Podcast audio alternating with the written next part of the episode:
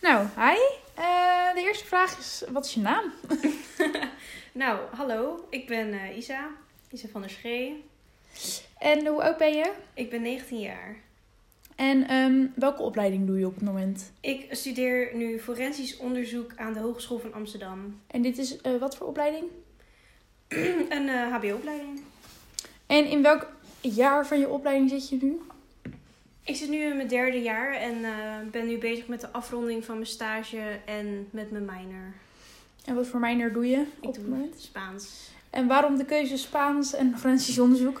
Nou ja, de minor mocht je alles kiezen wat je wou. En heel veel klasgenoten gingen dan alsnog een forensisch ding doen. Maar ik had altijd al Spaans willen leren, dus ik dacht, nou, nu is mijn kans. Nou. En ehm, nou, HBO, of forensisch onderzoek, lijkt me veel tijd kosten. Maar wat doe je dan eh, in je vrije tijd? Wat, wat zorgt ervoor dat jij relaxed? Ehm, nou ja, dus ik eh, zit sowieso op de scouting elke zaterdag. Dat is heel leuk. Daar geef ik leiding bij eh, de scouts. Dat is de leeftijd van, hoe oud zijn ze? 11 tot 16. En eh, dan s'avonds met mijn eigen leeftijd, groep 18 plus, eh, doen we dan ook wat. De loodsen zijn dat. En verder ehm, dans ik veel. En eh, ik doe aan theater, binnenkort eh, voorstellingen. Eh, dus ja, dat een beetje. En natuurlijk de standaard eh Netflix en dat soort dingen. Juist.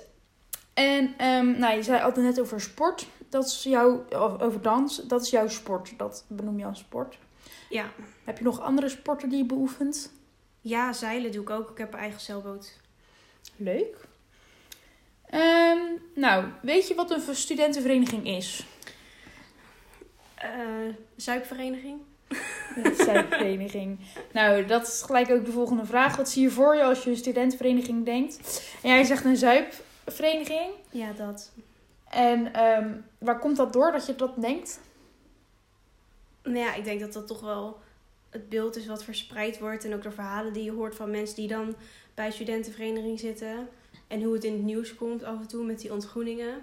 Ja, dan is dat beeld al snel wat je ervan krijgt. Ja, en ken je iemand die in een studentenvereniging eh, thuis hoort? Die in thuis hoort. Nou, die er thuis, die er eentje in eentje zit. Ik ken niemand die in de studentenvereniging zit, nee. En ehm, heb je zelf ooit overwogen om in een studentenvereniging te gaan? Oh, jawel hoor, maar ik ben er nooit mee in aanraking gekomen. Dus dat is eigenlijk nooit ervan gekomen. En, en wat trok je aan om in een studentenvereniging te gaan? Nou, gewoon het hele... Ja, toch het hele, de hele beleving van het studeren. Gewoon, dat lijkt me wel dat dat erbij hoort. Beetje een studentenvereniging, mensen leren kennen, een beetje feestjes. En andere mensen daar weer leren kennen. En gewoon je contacten wat groter maken. Ja, en zou je fysiek echt, zeg maar, een studentenvereniging opzoeken en je daar dan bij aanmelden? Of moet het echt op je pad vallen? Wil je erbij? Nou, nou, het zou wel echt op mijn pad moeten vallen. Ik ga niet actief zoeken. Dus net als dat je gaat zoeken naar vrienden, dat is ook een beetje. Het gebeurt je, het, ge- het overkomt je of niet. Dat, eh, Ja. zo zie ik het. En, en ehm, wat zou jij graag terug willen zien in een studentenvereniging? Ja, gewoon. Wat zou ik terug willen zien? Nou, gewoon leuke dingen doen met leuke mensen en gewoon vriendschap opbouwen.